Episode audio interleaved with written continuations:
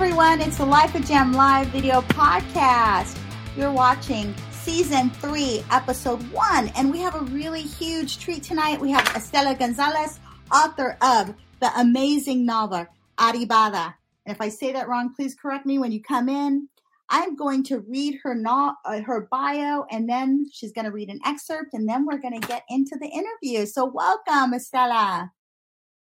Okay, transnational novelist Estela Gonzalez writes about the lives of the liminal and the vulnerable, sea turtles, monarch butterflies, LGBT, LGBT persons, and Latinx immigrants. Her debut novel, please pick this up, the link is in the comments, has been called by Kirkus in its starred review as a suspenseful but, te- suspenseful but tender tale that exemplifies the power of intersectionality. Themes of environmental justice, queer love, and indigenous rights intersect in Gonzalez's mystery. What a review, right? Not only that, but her fiction has appeared in English and or Spanish in Barcelona Review, Best of Stolcis, Latino Book Review, Flash Frontier, Feminine Rising, amongst others. Estela is joining us from Mazatlan, where she spends much of her time as possible. Her other home is in the States, in Vermont, where she teaches Latin American literature at Middlebury College. She is currently finishing a novel, a historical novel about Mazatlan gay ghosts. Woo woo! That's right about my alley goth. Okay, welcome, Estela. I'm bringing you in. Hold on, let me unmute you. Thank you so much. I I am so excited. I have been looking to, uh, forward to this for a long time. I am just so happy to be here. Thank you yeah. so much. Yeah. So I'm holding up uh, your book, Arribada. Did I say that right?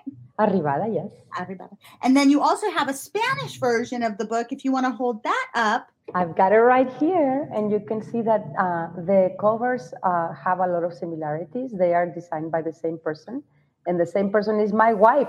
Oh, shout out to wifey. Yeah, shout out to Ariane. Yeah. so, so I'm super excited about both of them, of course. Yeah. Great, great. So I'd love you to read a portion so okay. people can kind of get a sense of your, of your voice. I'll put the camera just on you. You read about five to six, seven minutes, mm-hmm. and then we'll come back in for the interview. So I'm going to mute my. Sounds good. Okay, so I'm going to read the preface first, and then I'm going to read another section for later. And so the preface is um, it's a take on a legend, a legend of the Comcaac people in northern Sonora. So it's a, a native uh, Mexican um, people in northern, northern Sonora. Musnipol y la mar. Don't worry about the foreign, foreign words. All because the sea ate the beach. Careyes, hundreds of meters of sand in all directions, warmth of talcum powder, between our toes, where we dug ourselves up to our necks, played war, climbed on black cliffs, and dove from them, where we rode the waves, our parents unaware, to where our feet could no longer reach. The sea rocked us. It held and sustained us. The sea was always there. But one day, the machines arrived. They drove piles and built walls dressed in hibiscus and bougainvillea they erected towers, dug pools bluer than the ocean blue. They named Hotel Careyes after the last hawksbill turtle nesting on its beaches. The paradise of delight was open to all who could pay. Everyone smiled and dispersed pictures of the nation's heroes on little papers. And the sea churned it bellowed its ire at the stone that was not stone, the glued up gravel. It licked the cement. It spat at the walls, spewed insults of seaweed and jellyfish. It rose and climbed, ate a centimeter of beach. The next year, one more. Erosion, pronounced the solemn engineers, rushing to reinforce the levees. The sea hurled waves it invaded the lobbies of luxury hotels. Its irate hurricanes inundated the polished floors, stole Persian rugs. When it shattered the windows of jewelry stores, rivers of pearl and coral returned to sea. The wind kidnapped dogs from the laps of distinguished ladies who, de donde nos visitan. Such was the clamor in the paradise that was Careyes Hotel and Resort. Until one day, exhausted from holding tons of steel and cement, the sand renounced her destiny as blonde Atlas, abandoned herself to the depths, and let the great blue sea cover her. Under it all, sea and sand remembered that before time was time, she, the enormous, had been alone, round, weeping her blue solitude. The sands returned also sat in Nipple, the oldest turtle in the world, because in the beginning only she, Laud, had pitied the great blue, old Musnipol with seven lute strings on her leather bag, the lone mariner who in the beginning had descended to the depths and murmured distant songs into the great blue's ear. The leather leatherback promised the sea a companion, firm and joyful, sunny and sweet. She took a clump of sand and carried it to the surface. She took another clump and another. Clumps created mounds, hills, mountains. That is how Mother Musnipol presented the great blue with a warm companion to caress with her waves. She gave us a home where we could walk, climb, and dwell. She gave us earth, but we broke her, and earth returned to sea. So that is the beginning of the novel. And thank you. Thank you so much. it's so lyrical. It's so beautiful. I love your work. I love the way you set this book up. Thank um, you. It's it's it's a very beautiful, profound book. It's so deep. It has much to say about where we are right now, even though it's set in the past. Talk yeah. a little bit about um, place and how wonderful and how you crafted this and where the seeds of this novel began. You're transnational, you live in two places. Did that play into it? Yeah. Yeah, I mean um very very much. So I think that for me Mazatlan is uh, like a second home, you know. So I live in the states but I am not from here. I am in Mazatlan right now, as I said, as you said before. But I am from Guadalajara, so just mm. you know, um, you know, six-hour drive from south from here.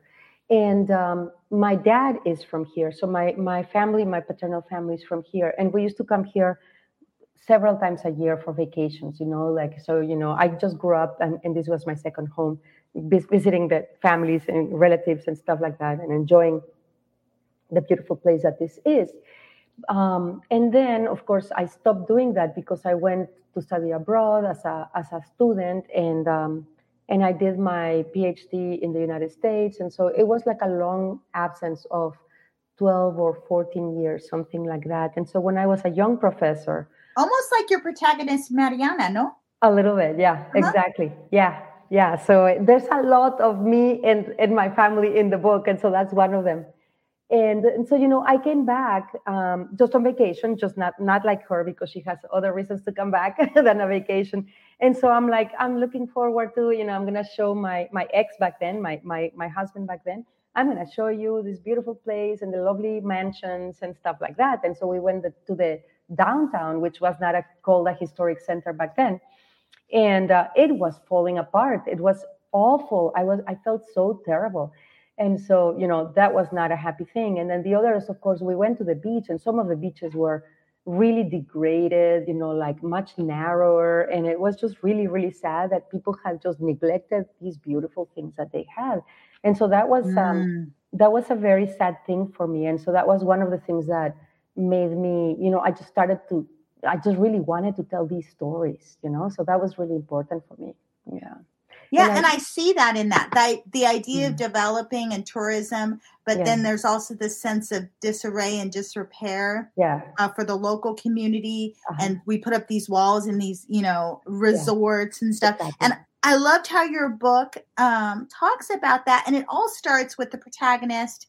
Mariana, who's coming home to her hometown in Mexico because her brother is missing and she's seeing this devastation. Talk about how you found this character because she's not you. She may have aspects of you. Mm-hmm. She's was born in Mexico and then goes to Juilliard and becomes yeah. pretty much a famous pianist that is touring mm-hmm. the world. Yeah, exactly and then she has to stop all that because her husband her uh, her uncle is missing yeah her um, uncle sorry yeah yeah no I, it's me you know because i said husband i don't know why yeah. um so i came up with this character because uh, i don't know uh, i don't know one single person who is just like her but uh, it's it's kind of like a like a composite of many people that i know one of them is my aunt who was just beautiful and charming and she was a great piano player and so so there's a lot of her in that and there's also a lot of me you know with like mm-hmm. her expectations and her values are kind of like mine you know so she does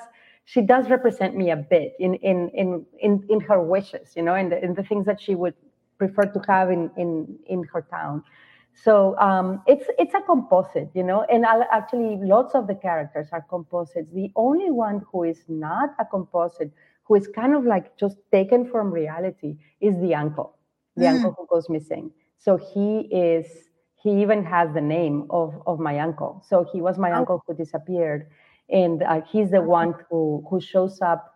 And and I think I did it that way because since he disappeared, I wanted to bring him back mm. you know so i didn't want to put things into him that didn't belong with my uncle so it's him it's it's him yeah that's really interesting because you yeah. know i wrote my dad's my book in many ways to bring my dad back to the page yeah. and i always think of the literal and the figurative mm-hmm. rebirth of someone that you're trying to trying to capture them and, and this idea of capturing your uncle who goes missing yeah. by creating this character in a novel who goes uh-huh. missing exactly yeah. And then I, I don't want to give anything away, but a lot of this book is a mystery. There's many yeah. mysteries and secrets. Yeah. And um and so that is a huge part of it. But I also want to talk about the love story aspect, which was yeah. my favorite part of this book was the love story between uh, Mariana and Fernanda. Uh, Mariana, they met when they were young kids. Uh, Mariana is blonde and Fernanda is um, indigenous. Exactly. And it's the love story that's so beautiful, how much they fall into each other and, and fall back in love. Yeah. But that love story also exposes the homophobia, the bigotry, the color dynamics, the class distinctions between them, the exactly. racism. Yeah. Was that one of your goals was to highlight all those issues? Because it's not like this is a this is a political novel, but the love story is very apolitical in the sense that it's about the love story. Exactly. It's not really about the other the other stuff, right? Yeah, yeah. You know, so I, yeah, I think you have really just nailed it because I think that you know, so Mariana falls in love with her, you know, childhood friend. You know, they fall in love together, and they're like, just you know, we just wanna be together, and that's it. You know, so they're yeah. completely innocent. They have no other expectations than just to be able to be together but the whole world around them are not like so happy about it right and so there's yeah. a, there's a lot of uh, forces social forces around them that that are just are, are kind of like dangerous for them. Oh yeah. You know, so and well, some of them are, are dangerous and some of them are simply hostile, right? So like hostility comes from the mom, and you know she's she's very old fashioned, and you know you know so she has all these hopes uh, placed into Mariana, who is this beautiful mm-hmm. blonde girl, and you know she should, you know, she's a piano player and she's very successful. And so now the only thing she needs to put the cherry on top of the cake is to marry a good guy, right? And so you know she's very old-fashioned. Yeah. And so what does she do? You know, so she falls in love with a girl, and she's you know a native Mexican. You know, so she's yeah. very very dark. And so you know there's this colorism and racism and classism and all these things. Um, and it doesn't matter that Fernanda has a PhD, right? Right. I was like screaming at the people, like, what what is this? Like exactly. Yeah. No no it doesn't matter you know she's she's much more successful and better educated than most people in the book but you know for, to to them is you know she's dark you know? Yeah. And it's terrible yeah. So so you know mariana is like just leave us alone right? And and yeah. uh, but no they won't leave them alone. And so and so there's there's danger you know because yeah. of that you know? Some people use this fact that they are together to threaten them. So I will right. not I will not spoil it, but but uh, that's part of the the dangers that they encounter. Mm-hmm. Yeah, mm-hmm. and I love that idea of their innocence and that this is just love. Yeah. And like yeah. they're not going into it going, we're making a statement by doing this. They're no. just so much, they're so in love. Yeah, exactly. They're just like, leave us alone. You know, we're happy. Let us Yeah. be happy. Yeah. yeah. And, and I mean, the story is also a lot about family dynamics and secrets. Exactly. So you, I know a lot of some of this stuff is autobiographical. You know, sometimes it's very hard yeah. to write this true stuff, and Yeah. it's the most powerful. Yeah. We have to write it. I mean, that's probably what drove you to write this book is some of Mhm. those secrets or whatever. But Mhm. how hard was that? Was it because it's not memoir, but in some ways you're tapping into that memoir sense where you have to relive these memories. Exactly. Yeah. Yeah. And some of them are stories that I have heard from people that I know. So they're not necessarily my experience. Right. Uh, but they are uh, experiences lived by people that I know. And so I just put them together into this story. And so, uh, yeah, that's really, really hard. I mean, like, there's all kinds of crazy things that happen to young girls Yeah. uh, that, you know, shouldn't be happening to them. And these are things that I know uh, that have happened to people that I know. Uh, so, you know, it's just really terrible. And so basically, uh, I I do that. I tend to do that. I tend to just collect the stories that I hear. I'm a, I'm a you know as much as I'm a very voracious reader, I'm also a voracious listener of stories. You know because we- you know Mexican people are such um, gossips, frankly. You know, Right. so they, they, you know we just love telling each other you know all the things. You know, did you hear what happened to him? Well, this is what happened to them, right? You know, like oh, you know, and then instead of doing this, they did that. Can you believe it? And you know, there's a lot of that. No, my mom's all about the chisme. It's all about always gossiping about something. right that's on the yeah so, you know and i think it's a it, i think it's a talent i think that people do that and it's a way to to transmit knowledge you know i, I really believe that you know so you know literature is one of them but you know oral uh, storytelling is another one and so you know i just grab all these things that i hear and and put them together uh, try to make sense of them as, as as one piece you know as one book and so that's what i try to do yeah yeah Uh, So know, interesting. yeah. What does your family think about the novel? you know, I've been waiting for them to like, you know, to you know, for the second shoe to drop. You know, it's like, when are they gonna tell me something? They don't. All they do is like, yeah, that's beautiful. I'm so proud of you, and that's Oh, it. that's all they say. That's yeah, good. it's it's really yeah. You know, like I'm I'm I'm just I'm, I'm just counting my blessings. You know. Yeah, and it's probably easier that it's uh, fiction. It's classified as fiction. You might have put, you know, your uncle in there, but I mean, a lot of this stuff is fiction. Um, let's talk about what I find the most interesting yeah. in the way you did this is the way that you wrote an English version and a Spanish version. yes. Tell my audience about what you ended up doing with that because I think you took a pretty novel approach. The books are not identical. It's not a translation, right? Not at all, yeah. No, so what happened was, you know, so I'm in Vermont, you know, doing my job, you know, I'm a teacher at a college, you know, so I'm, you know, teaching. But I, of course, I'm interested in writing and I've been writing for a while. But most of my literary friends were American, were there in Vermont. And so they're like, I want to read what you are writing, you know, would you share it? And I'm like, okay. So then I started writing in English because of that. Oh, And, so uh, it started in Spanish. Yes, I started it in Spanish, right? So I'm just writing in Spanish, doing my thing, and they they asked for something in English, and I'm like, okay, so I guess I should translate. And so I started translating a chapter or two, and very soon I'm like, no, this is just not working. You know, like how am I going to make them understand what I'm trying to say? They've never been there. You know, they no and so i started changing lots of things the approach the the references the cultural references the even the the metaphors i changed them a bit and and so i started using puns in english or or Mm. you know games with words or you know you know like literary devices in english that didn't didn't come from spanish at all and so the spanish ones were on on on this version and the english ones were in this other version and they were not the same at all Wow. so you know yeah so a translator would say no no i think you're making mistakes here and like yeah okay they can say whatever they want but that's what i'm doing I love that idea because Yeah. it goes, we talked a little bit about this in the green room. Yeah It goes to that idea of audience yeah and who are you writing for? exactly And I love that Limonera is in Spanish. It's Yeah. it's aimed at that audience and someone from here could also read it in Spanish if they speak Spanish. Yeah. And that would I think it'd be a cool exercise to read both, yeah compare them Yeah. side by side and kind of get different versions of the same story. exactly We have Victoria Waddle here, who's a librarian, And uh, Victoria, you would love this book. Uh, she said, "Write what you know and what you imagine." Yes. Um, uh, Victoria would love this book. Uh, love this book. So yes, Victoria, I hope so. I hope you read it, Victoria. Yeah, you know, and uh, you know, and so, to me, ideally, you know, if people could read it in both both versions and then tell me what they think, I I would love that. I would be so curious. I think so far nobody has done that, at least that I know of. And so I'm still waiting. And I was like, guys, uh, instead, Yeah. you know, my, because I teach Spanish, you know, at the college, Mhm. and so you know, I'm kind of hoping, you know, my students could do that if they wanted. You know, they can read in English and in Spanish, and so, so hopefully one of them will do that. what did your publisher think of that? Like, did you go into it telling them, "Look, I want to do two versions of the book"? Uh, your publisher's uh, Kenron Press. Mhm. Uh, what did they say when you brought forth that idea? Were they supportive? Did it take some coaxing?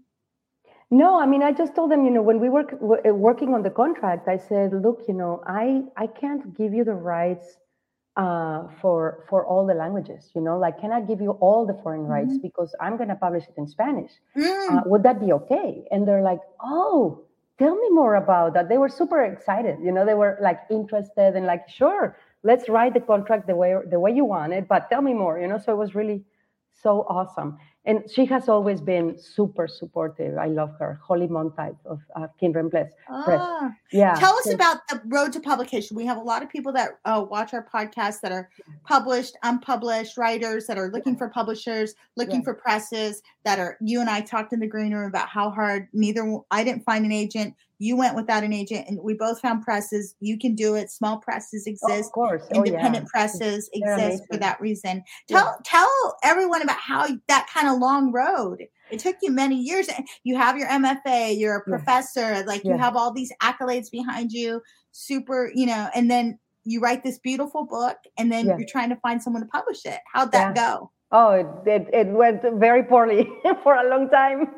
it was crazy, you know. So, I, uh, so I, I tried really hard. You know, I had a mentor who, who really believed in me, and she told me, "You're ready. Send it to my agent." And no, that didn't work. so that didn't work. And so, you know, she started telling me, you know, I'm so sorry. You know, I think um, the, the the the market has changed, and I'm very very sorry. You know, if I gave you false expectations. And so that was time ago, you know, when I started trying to publish it. And so it took eight years, frankly. And, uh, you know, when you ask me that question, I'm like, I wonder how many rejections I got.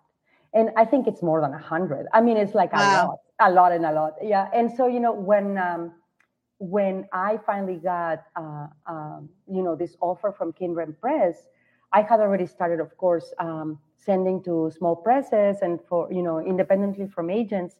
And um, and I was ready to just like I think I'm just I, I'm at the level that I'm going to you know do it myself you know self publish and um, but I'm just gonna do it one last time one more effort you know one more effort. Yeah. And so that's when I got the offer. And I'm like oh. That's the universe. I, I, I truly do believe it happens when it's meant to. And it's not about it's about faith, persistence, Yeah. and visualization and just focused on your goal. Oh, And sure. like you said, okay, I'm gonna give it one more try and then I'm Yeah. gonna go a different route and that's okay, you know? Exactly. And but look what happened on your last try. yeah it was awesome and you know they have been wonderful it's a lovely Mhm. book it's it's really Oh, so it's- beautifully made you know it has uh, chapter illustrations every chapter has one illustration Oh, I love that about it. Yeah. if I can. Yeah, they're Yeah. beautiful, and Yeah. um, you know, so they they really, you know, they did it lovingly, and I just I'm so so grateful for. I that. love the font they use too. Um, I'm not Yeah. I don't usually uh, notice fonts. Yeah, Um, but like for example, this one with the tortuga, um, and the font they use. I mean, it's just so beautifully done, and Yeah. the cover and the back cover, yeah, and how they set everything up is just beautiful. It's a really nice product, and a really high high end Yeah. product. And you yeah. know, it's Ju- just tell interesting. To tell you about the font. You know, the font of the of the, you know, of the cover, Yeah. and also the the font of each uh, beginning of the chapters. So here, these these numbers Yeah. here, this font is called Chango, and it's by a Mexican artist of the 1920s. Really? Yeah, and so they chose it for my book. You know, they're like, you know, this is this is just perfect for your book. It's Mexican. It's just lovely, and I'm like, I could not be more grateful. Yeah, It was their so idea. I just loved it. It's just, I was like, damn, you know. and I've never seen this font before. Isn't I was like, beautiful? oh, it's really Yeah. interesting how they typeset this. Um, Yeah. I have a friend that's a graphic artist, my friend Mark Givens Uh-huh. that runs Bamboo Dart that did my book, and he's really into that kind of stuff. And I just really noticed it with your book. I just found it interesting because I don't usually notice stuff like that. Yeah, Um, me neither. Yeah, yeah, it was But beautiful. when, but when you see something beautiful, you're like, wow, I don't know why, but this is really beautiful, right? Yeah. like, yeah, because I don't know anything about those things, yeah, but I'm like, this is pretty. yeah. Well, what's interesting about your story about your path to publication, and then you find this super supportive person, Yeah. is you know I've done VONA, I've done Macondo, I did VONA four times, I did Macondo three times, and I was looking for a publisher during it, and I go to these publishing seminars, yeah. you know, and everyone would tell these stories about how it happens just magically, and then it does happen magically if you just continue to have the faith, right? Exactly. Yes. Don't give up. I mean, that's, I think that's my main story is just don't give up. And, you know, when I was resending and resending, it's not like I was just like grabbing the thing and sending it again. I would Right. just like give it a once over or sometimes even Mhm. more than that. Sometimes I revised, you know, or, you know, did line edits, etc. You know, so I, I worked on it a lot. And I think that by the time that she saw it, it was a much stronger piece Ah, than when I started, you know. So that's the other thing, you know. Don't don't stop sending, but also, you know, like you can always improve it. You know, it's like, you know, Yeah. if you have time, check it out again and you will Yeah. find something that you can make better. You know, if it, even if it's just change a word here or there. And I and Yeah. I that's what I did. Maybe I'm a little obsessive and so maybe this is not for everybody, but it, it it is my opinion, you know.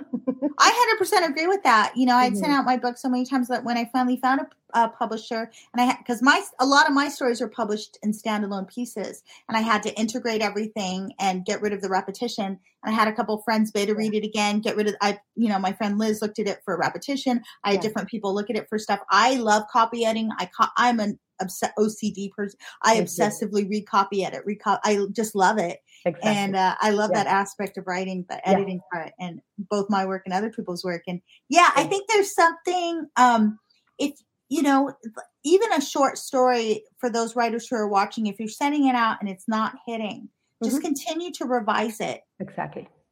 Yeah, I remember I had one story. Acentos Review published my grandpa's house story, and I had uh, sent it to them before, and Mhm. they had sent me an email, and I never saw the email, and it just said, you know, we think this has some promise. Maybe you should work on it some more. So, without even seeing that email, because it went to my like junk mail, I Uh-huh. had revised it and sent it back out, and then they accepted it. So, I think there is something to be said for your idea of, Yeah.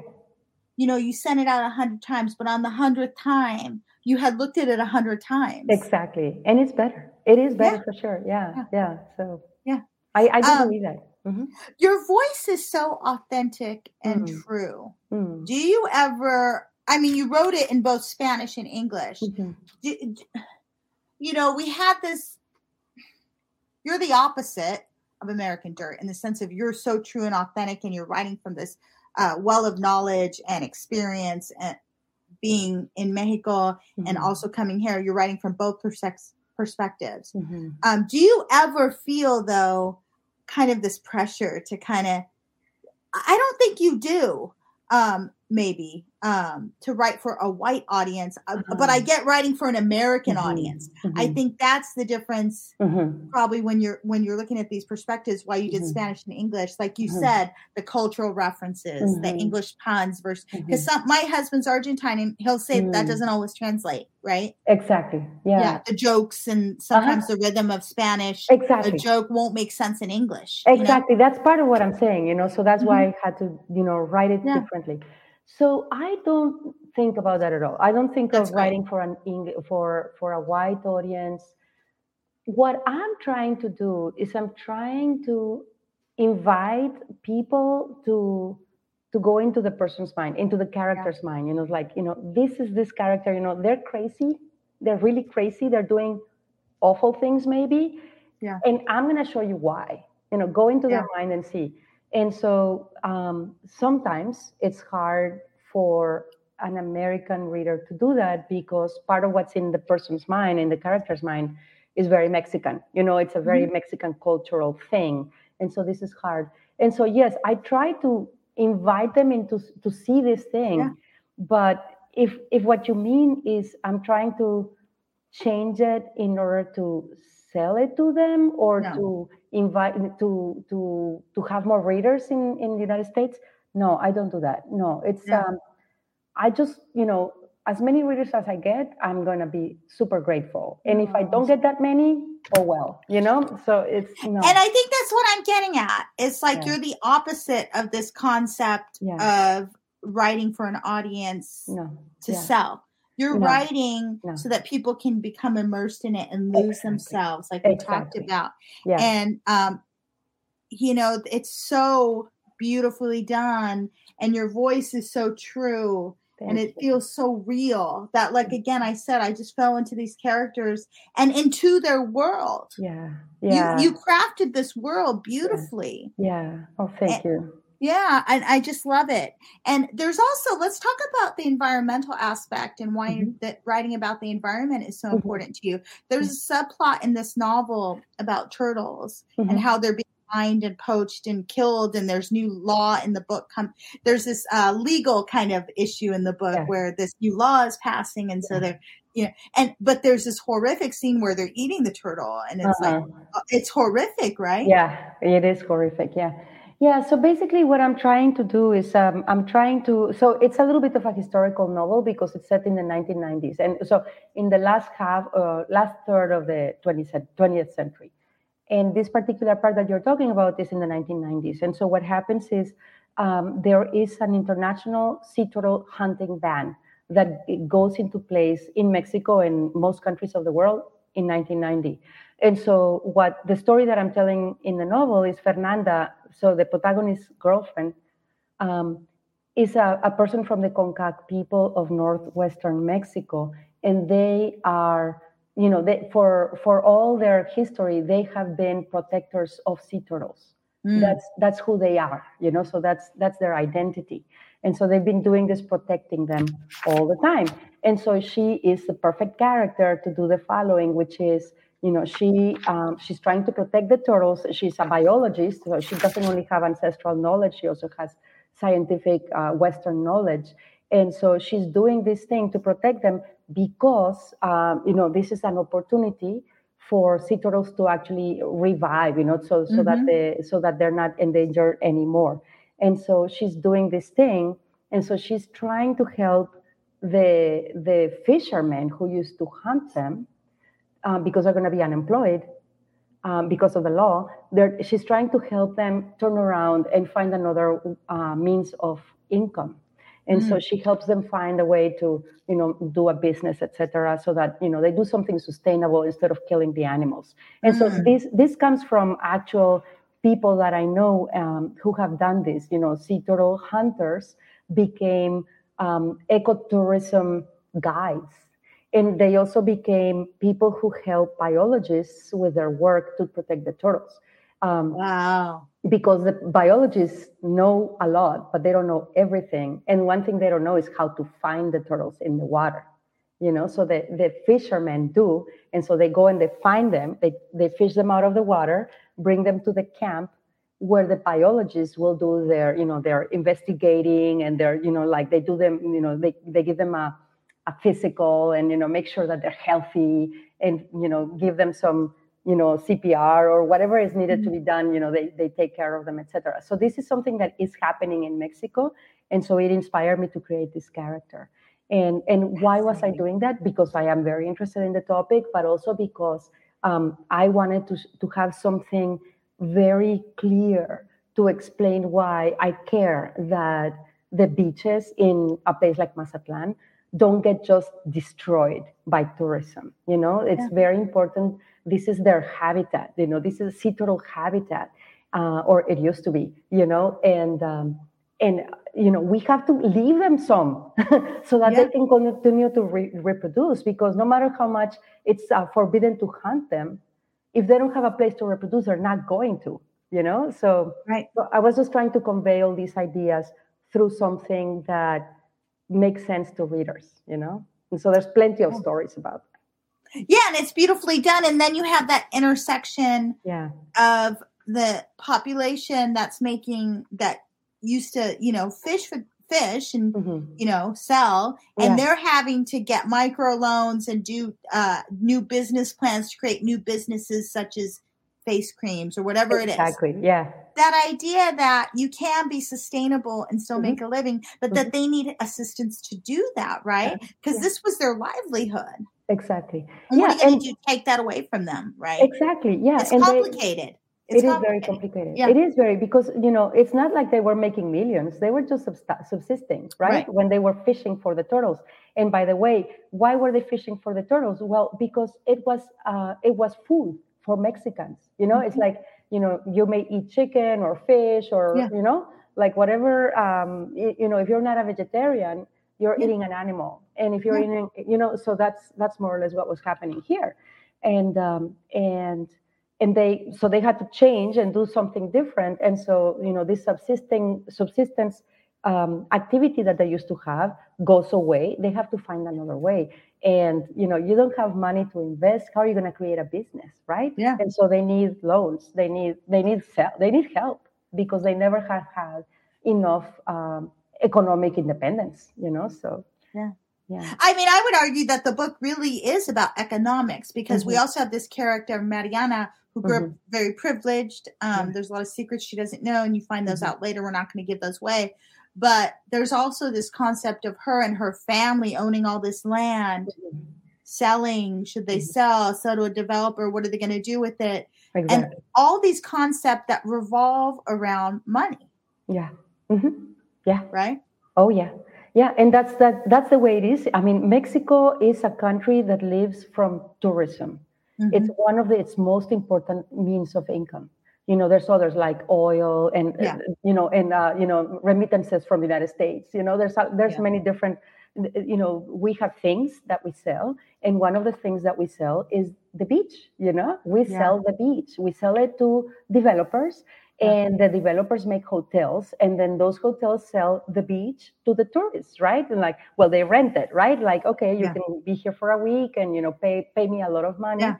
And that's what we do you know that you know that's that's income for mexico and uh, and that idea of that the the local population is still legally because you make this very clear in your novel Mm-hmm. um, allowed to be on the beach but there's a lot of like stigma and a lot of like just um i guess you'd say their own where they feel like they can't exactly. even though legally they're allowed Yeah, they yeah. don't you they don't assert their right to be allowed there. No they're not welcome you know? Right, so if you're you go to a yeah if you go to a fancy hotel you know so the law says as follows um, if you build on the beach your the, the land doesn't belong to you. It belongs to the mexican people.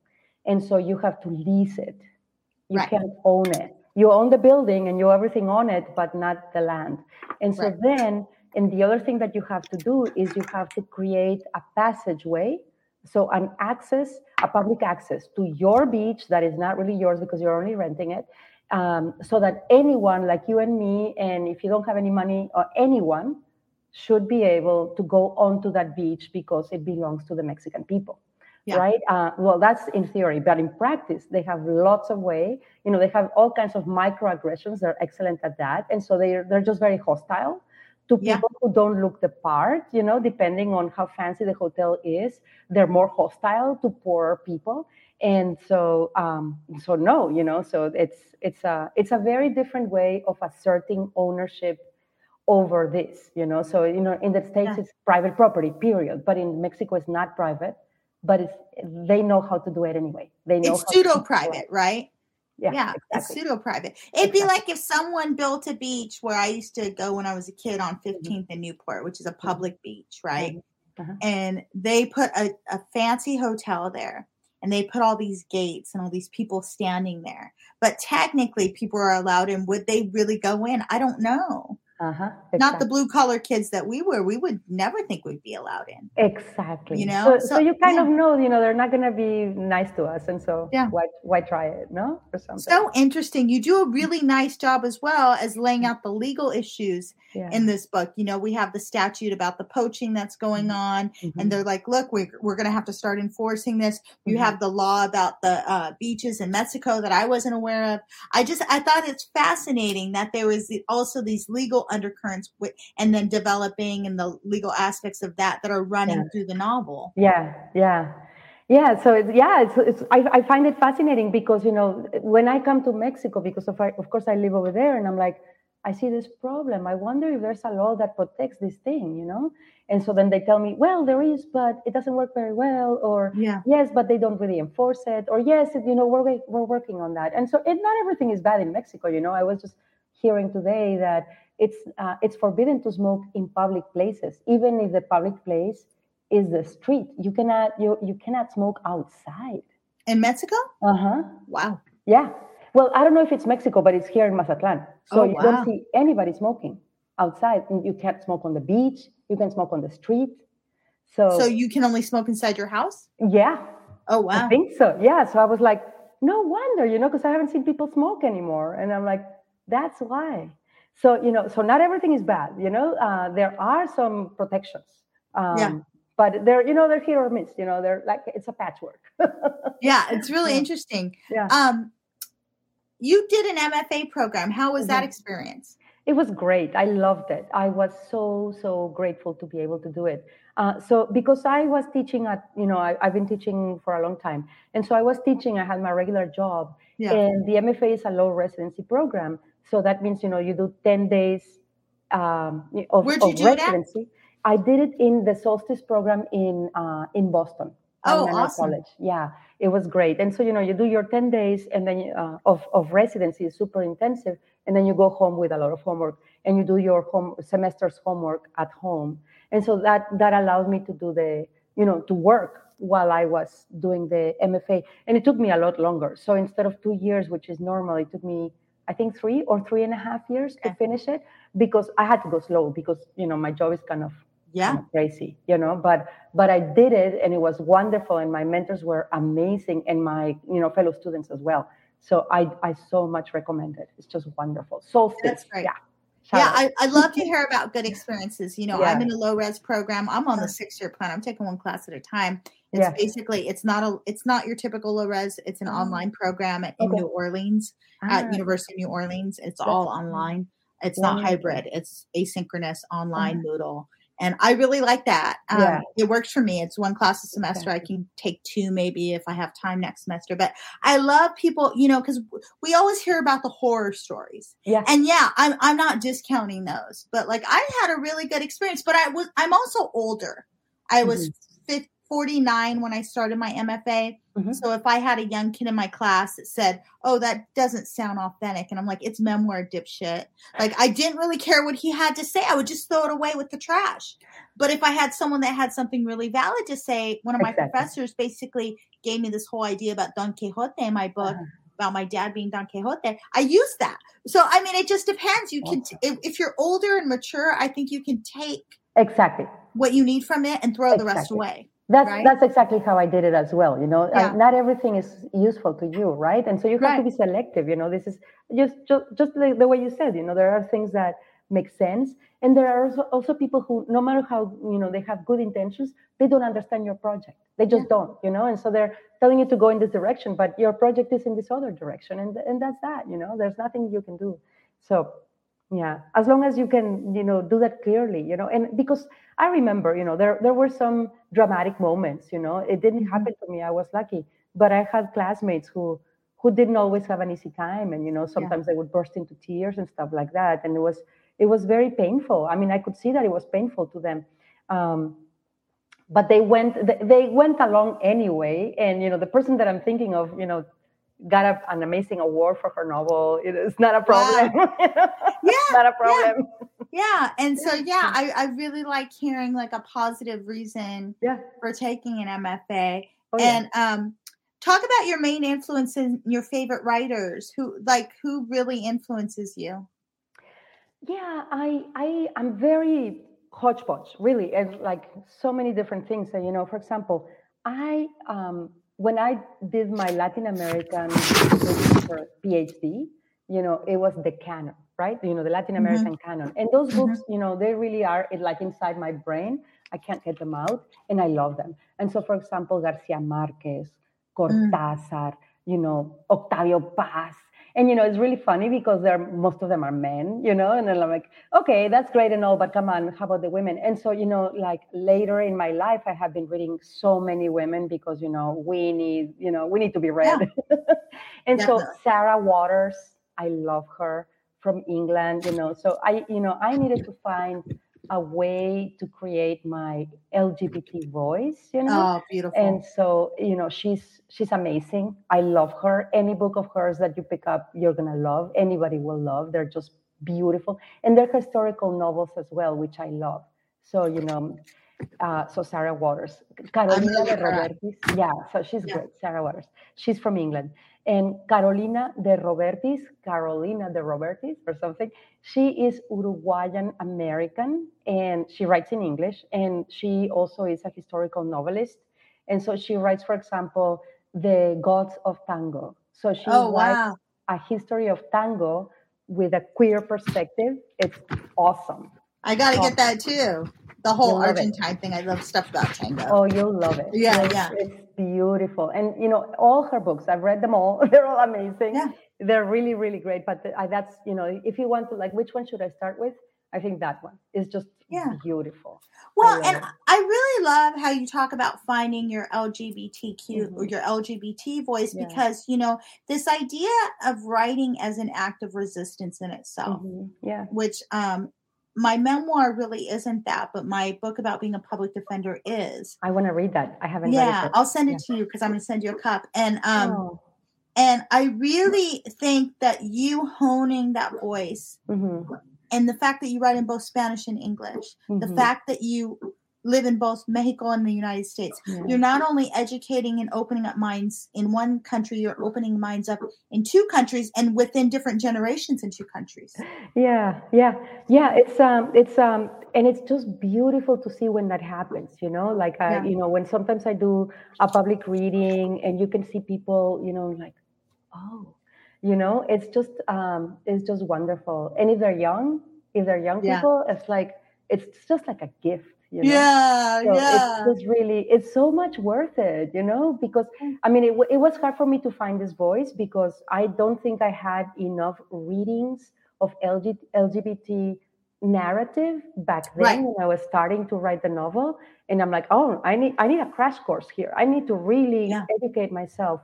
And I did. And uh, I was thankful to find many good writers and and and to create my own voice uh, after having you know like you you let this all wash into your mind and then then you put it aside and now who am i you know? I am this other person who writes differently but i was educated by them you know by those readings and and it's just beautiful it's just beautiful.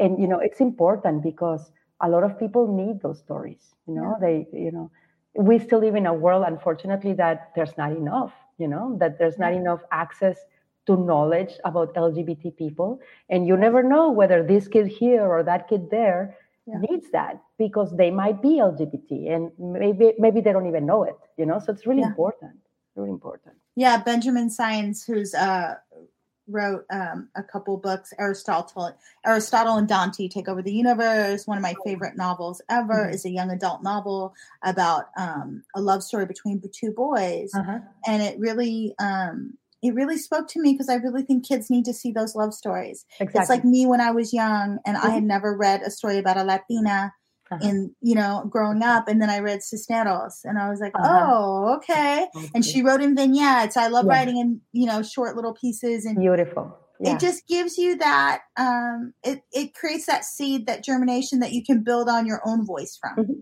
exactly exactly yeah. that's that's exactly how i see it as well yeah, it's beautiful and then poetry you know like claudia rankine i just oh yes oh my gosh what a goddess i mean i just love her uh, and, you know somebody who speaks the truth you know puts it right on your face yeah. and it's kind of painful you know but it's just so uh, it's a gift to be able to see the things you know? Yeah. Just amazing. Yeah.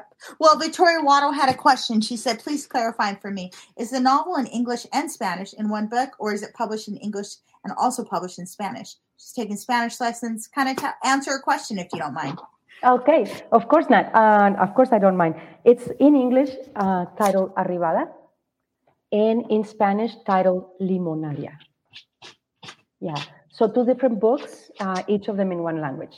Uh-huh. You should get both.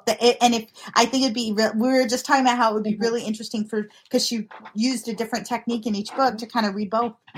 Yeah, yeah. So hopefully you can do that because I would. And if you do, and if you don't mind letting me know how it went, I would just love to hear that. Uh, and I, um, I, love to hear, uh, you know, to have a conversation with readers. I just love that. Yeah. yeah, and Victoria writes beautiful reviews on her blog. Um, oh wow! Library school library lady, and um, she's coming out with her own book. She has a book, Acts of Contrition, that came out um, last year with, uh-huh. um, uh, and then she has a book about grieving about pets, about dogs, oh, uh, coming out this year with Bamboo Dart. Mm-hmm. So Victoria's coming on the podcast um, season four this summer. So uh, yeah, so I've known yeah. Victoria for years. She knows my twin too, my Himela. So um, I, I I didn't tell you about this question, but the thing I just wondered, you know, you wrote this postscript, um, mm-hmm. which kind of talks, which I love, that has mm-hmm. the intersections between your real life history in the book. Have you thought about writing a memoir? I have. I have. It's so hard.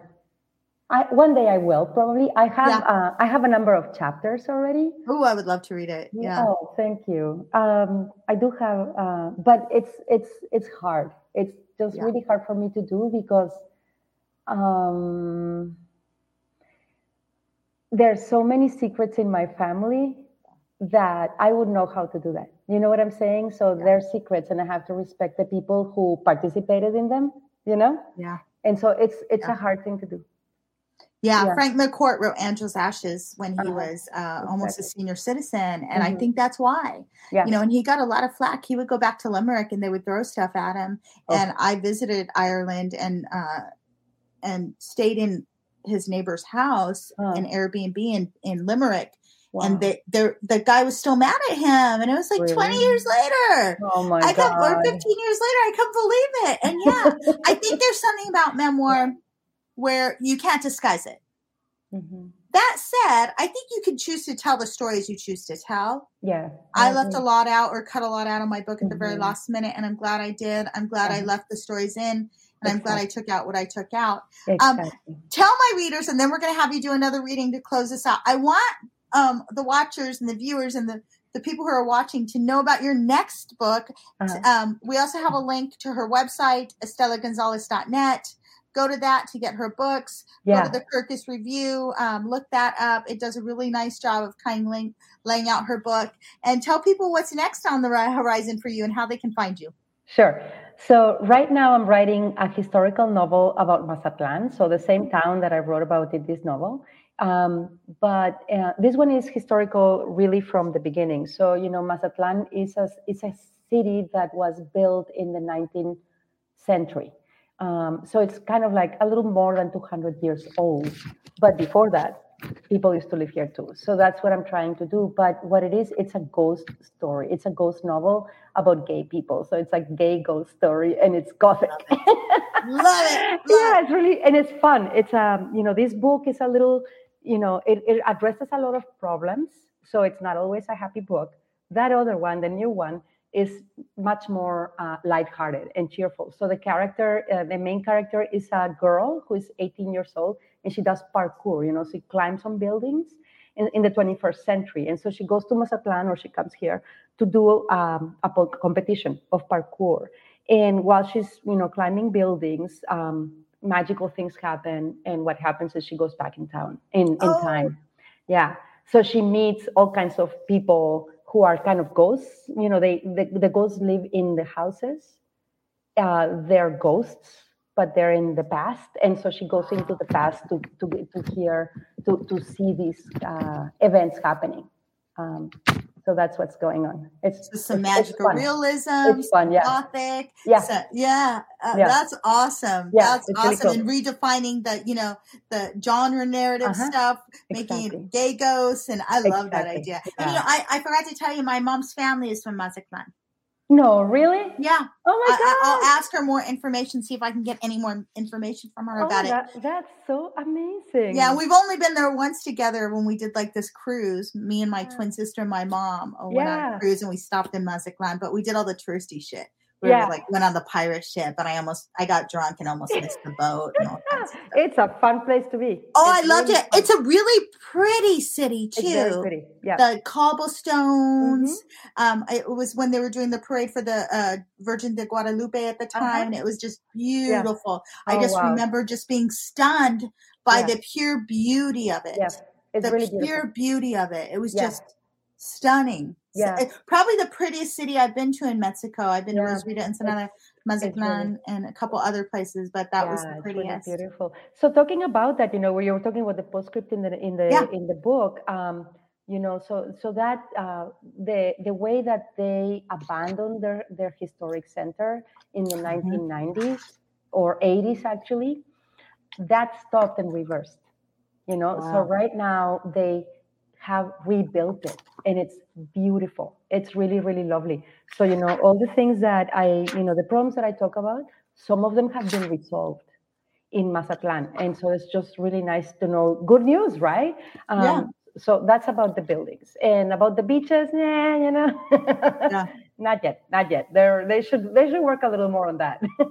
Yeah, definitely. Well, Yeah. I'd love you to read another short piece if you could. Um, Yeah. I just want to tell everyone, um, she's going to read us out. I want to tell everyone that um, I'll be reading with Peter Cherches and Dennis Callaci at Beyond Baroque on April 20th, a Thursday at 8 p.m. Um, and at AWP in Seattle. Are you going to Seattle? Are you going to AWP? I can't. Uh, next time.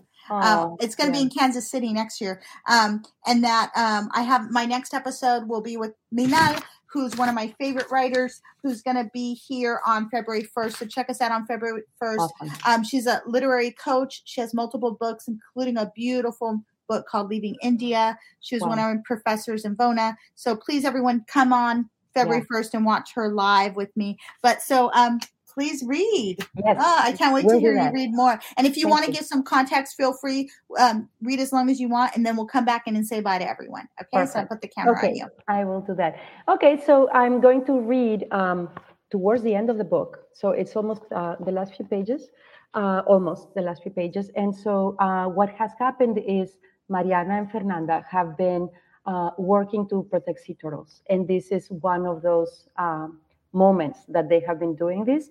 And at the end, they do this. Uh, this work is all night long. You know, they, they take care of the nesting sea turtles and the days uh, the night uh, night shift is over and they are taking a break and so that's what's going on and a lot of things have happened and um, so you'll see a little bit of inklings of what have been happening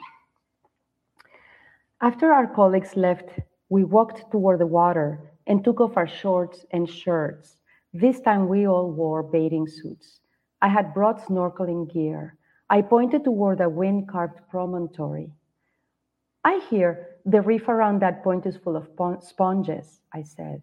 I bet we'll find a hawksbill there, huh? What do you think? I spat into a mask and rubbed it with seawater and offered it to Fernanda. Ready, love? I'm tired, she said. She yawned as she undid her braid and plopped on her back in the water, arms extending from her sides. Her hair floated straight in all directions, forming a circle like a huge, soft sea urchin. Very, very long hair. I just want to float and drift, she said. Come on, party pooper. What if we find a sea turtle? Fernanda stretched her limbs. Okay, but let's make it short. So she's super tired. I'm going to skip a bit. The sky was rosy in the east. We coasted the first cove, swung around the point, and passed a coral cemetery where the water was warm and dead. White coral, no sponges, no fish, no snails, an underwater silence, piles of skeletons like a wet Chernobyl, no bubbles, no pops or snaps, no sand waterfalls. We passed the sickly ruins as quickly as we could and again found cool water and schools of fish in agate, cobalt, mango yellow. Holding hands, Fernanda and I sought the sponge and anemone forest where the hawksbill might feed. An octopus leathered on the coral, and Fernanda picked it up. It wrapped its tentacles around her arm and poked her ear, made us laugh underwater. Then he tried to catch our bubbles. When she put him down, she showed me the purple marks of many suction cups. Then everything changed. The sea turned dark, and as, as though a cloud had covered the sun. But the cloud was in the water, and it enveloped us. Then it pulverized. Every tiny section turned toward the sun and became millions of mirrors.